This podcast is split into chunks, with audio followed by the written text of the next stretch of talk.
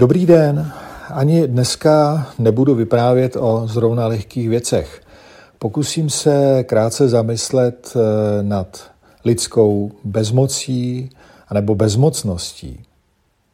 Je to vlastně lidský duševní stav, který se objevuje, když s něčím osobně důležitým nemůžeme pohnout, anebo to nemůžeme změnit tak, jak bychom si zrovna přáli. Každý z nás má své soukromé bezmoci, ty vyzkoušené i ty ještě neznámé, které teprve přijdou. Jejich škála je velmi široká. Může jít o banality, které nás až tolik netrápí, Třeba, že neumíme brilantně zahrát na kytaru, abychom okouzlili ženu svého srdce, a nebo může jít o věci nereálné, ale velké, které nás už také moc netrápí, například, že se neprojdeme po povrchu měsíce. Ostatně existují také bezmoci, za které se někdy rádi schováváme a těžíme z nich. Ku příkladu, když chceme něco odkládat – když prokrastinujeme. Já tady ale chci uvažovat o intenzivní, nesnesitelné a řekl bych živé bezmoci, která vzniká při akutním ohrožení. Když si uvědomujeme, že jsme příliš krátcí na to, abychom cokoliv podstatného na své situaci dokázali změnit. Možná je na změnu už příliš pozdě, možná jsme málo zkušení nebo inteligentní, Možná nám chybí více moudrosti, trpělivosti anebo fyzické síly, zkrátka důvodu se vždycky najde dost. Pro většinu lidí je taková ohrožující bezmoc vůbec tím nejhorším vnitřním stavem, do kterého se mohou dostat. Částečně ho dokážeme popsat slovy, ale řekl bych, že nesnesitelná bezmoc se vymyká slovnímu vyjádření. Jak vlastně chutná asi si dokážeme vzpomenout na okamžiky, kdy nám bylo hodně zlé, a to nejenom psychicky, ale kdy jsme se hroutili i tělesně a kdy jsme vnímali, jak náš organismus volá o pomoc. Jsou to chvíle beznaděje, zoufalství, šoku, zdrcení, ztracenosti, opuštěnosti, zmatení, kdy na nás mohou přicházet mdloby a tak dále. Není-li to možné navenek, snažíme se utéct aspoň zevnitř, ze sebe, a přestat se vnímat. Bezmoc námi prochází skrz na skrz, naší psychikou i tělem, srdcem, kostmi i dalšími orgány. Někdy naše tělo jakoby skamení a ochabne a jindy naopak začne kmitat a chovat se jako při poplachu. Dlouhodobě se někteří lidé s bezmocí pokoušejí vypořádat také pomocí různých závislostí, třeba na alkoholu. No a to všechno jsou jenom rozmanité pokusy získat zpátky aspoň kousek pocitu kontroly nad svým životem. Upřímně řečeno, eh, možná získat eh, zpátky kus iluze této kontroly. Bezmoc patří k lidskému údělu, zná ji už malé dítě. A filozoficky vzato vyplývá z naší nepatrnosti tváří v tvář monumentálním silám vesmíru, přírody, lidské společnosti a konec konců i lidské mysli. Nejenom okolní svět, ale i naše psychika nás dokáže pořádně zneklidňovat a někdy i doslova traumatizovat. V takových momentech si ve své vlastní hlavě připadáme jako nezvaní hosté v cizím domě. Sdílet nesnesitelnou bezmoc druhého člověka patří k tomu nejtěžšímu, co jako psychoterapeuti i jako obyčejní lidé můžeme zažívat. A také proto se někdy potýkáme s vlastní vyhýbavostí a neochotou do toho jít. Je pravda, že bezmoc vyvolává kromě jiného také vzájemný ostych a strach. Někteří lidé za svoji bezmoc a slabost prožívají styd, zahanbení a skrývají ji před ostatními jako trapný handicap. Patří snad k ideálům člověka být schopný si vždycky a se vším poradit? V mnoha legendách a mytických příbězích vystupují hrdinové, kteří se dokážou z bezvýchodné situace nějak dostat. Příběh biblického Joba je v tomto ohledu asi nejznámějším a také nejhlubším textem. Ne každému z nás se ovšem poštěstí být akčním hrdinou anebo duchovně silným jedincem. Některé bezmoc ohne anebo dokonce zlomí. Jako terapeuti zažíváme anebo předjímáme bezmoc například tehdy, když nedokážeme svým pacientům ulevit a ochránit je před dalším utrpením. Tehdy zápolíme s vlastním stekem a zklamáním, neradi přiznáváme neúspěch a hledáme pro něj nějaké pokud možno důvtipné vysvětlení a ospravedlnění. Proti bezmoci si budujeme různé vnitřní obrany, které mají za úkol její nesnesitelnost otupit a zastřít. Tyto naše obrany fungují podobně jako klapky na očích. Mají nás chránit, ale mají nás také zaslepovat. No a pokud vážnějším způsobem brání uvidět realitu, jaká je, stávají se vlastně potenciálním ohrožením navíc. Pomáhat druhým snášet jejich bezmoc dokážeme lépe, když něco víme o svých úhybných manévrech, například o svém přání bezmoc necítit, přistupovat k ní racionálně, zažívat zlost a nechuť a podobně. Mimochodem, když jsme naštvaní, ono to vypadá, že nejsme bezmocní, ale tento sebeklám nám vydrží většinou jenom na krátko. Naštvanost ale není ten největší problém. Bezmocného člověka vnitřně opustíme, a on to brzy vycítí, teprve když k němu cítíme averzi. Jak upozornil můj kolega, psychoanalytik Axel Hofer, v nesnášenlivosti vůči bezmoci bývají smíchány různé citové ingredience a odstíny, kromě jiných také zášť a averze. Zášť nutně nevede k odchodu od bezmocného člověka, i když ani ona zrovna nepřispívá skutečné blízkosti. Přesto může někdy působit jako poněkud divný vztahový tmel. Naproti tomu studená, neosobní averze je definitivní tečkou za jakoukoliv snahou po blízkosti. Je proto dobré, když si tváří v tvář bezmocnosti můžeme udělat v těchto emocích a v důvodech k ním pořádek.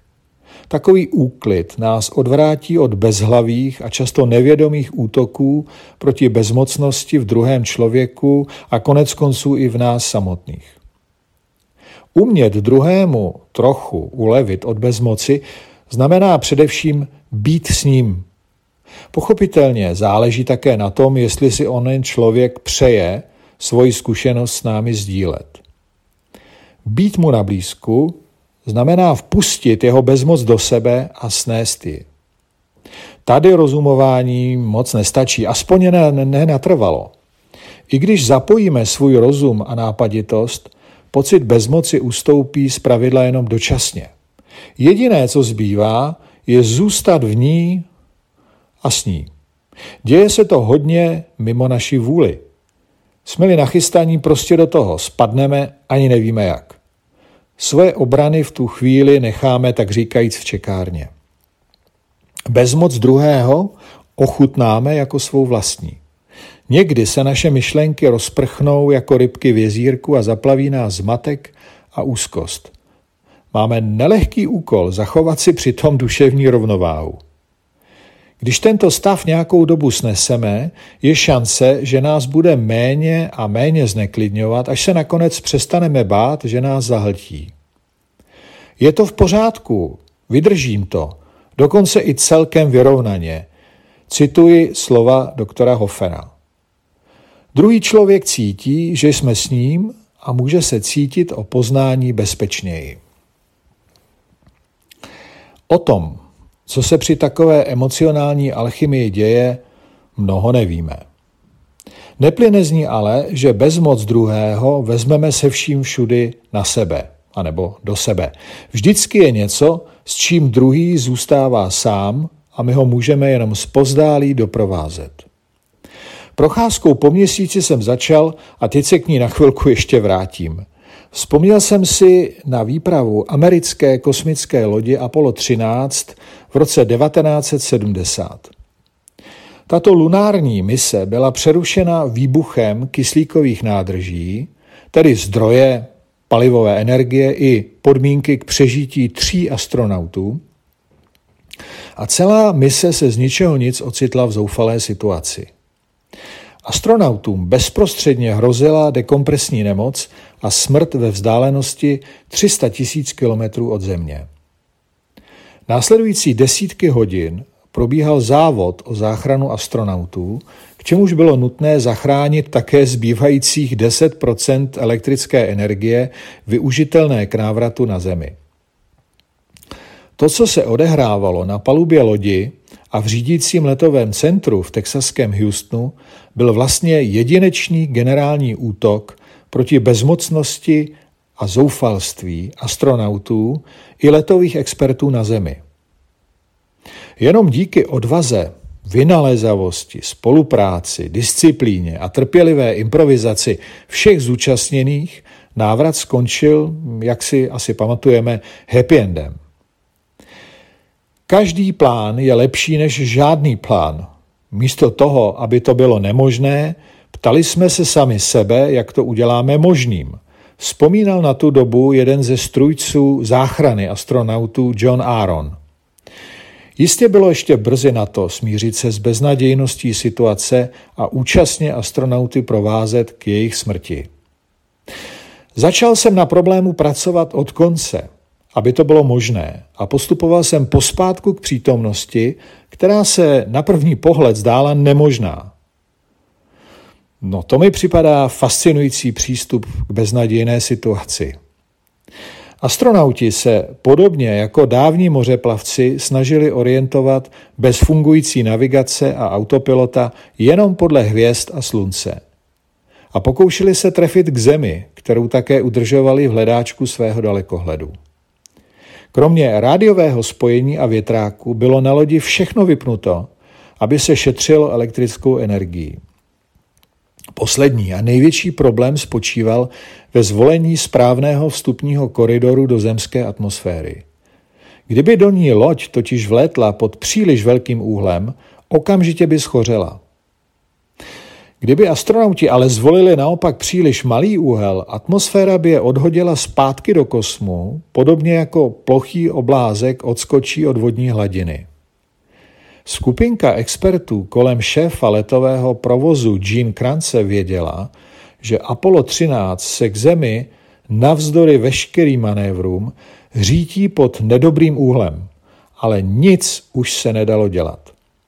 Kranz rozhodl, že tuto špatnou zprávu si nechají pro sebe. K čemu by v té chvíli astronautům i mnoha lidem čekajícím na Zemi byla? Pro muže v řídícím centru pak následovaly nekonečné čtyři minuty bez rádiového spojení s astronauty, když se jejich loď setkala se zemským obalem. A to byl čas totální lidské bezmoci, odevzdanosti a také modlení. Zmiňuji se o tomto dramatu proto, abych na něm doložil jedno schéma lidského údělu. Z bezmoci sice můžeme ukrajovat kus po kuse a získávat tím pocit dílčí kontroly. Nicméně jádro bezmoci nikdy nezmizí a nakonec se s ním stejně potkáme, podobně jako letoví operátoři v Houstonu. Lidé jsou ze své podstaty aktivní bytosti, neochotné se podvolit nepříznivému osudu. Pokud si ale chceme zachovat smysl pro realitu, měli bychom k bezmoci přistupovat nejenom odbojně, to má velký smysl do určité doby, ale také s pokorou a řekl bych i slepou důvěrou, jestliže jsou naše možnosti u konce. Bezmocnost nás konfrontuje se vlastně stále přítomnými silami, které nás absolutně přesahují. Zase jsme oklamali smrt, smáli se zachránění astronauti a mysleli to určitě jenom napůl vážně. Podcast u Ambonu pro vás připravuje Fortna. Každé pondělí a pátek na Fortna EU a na Spotify.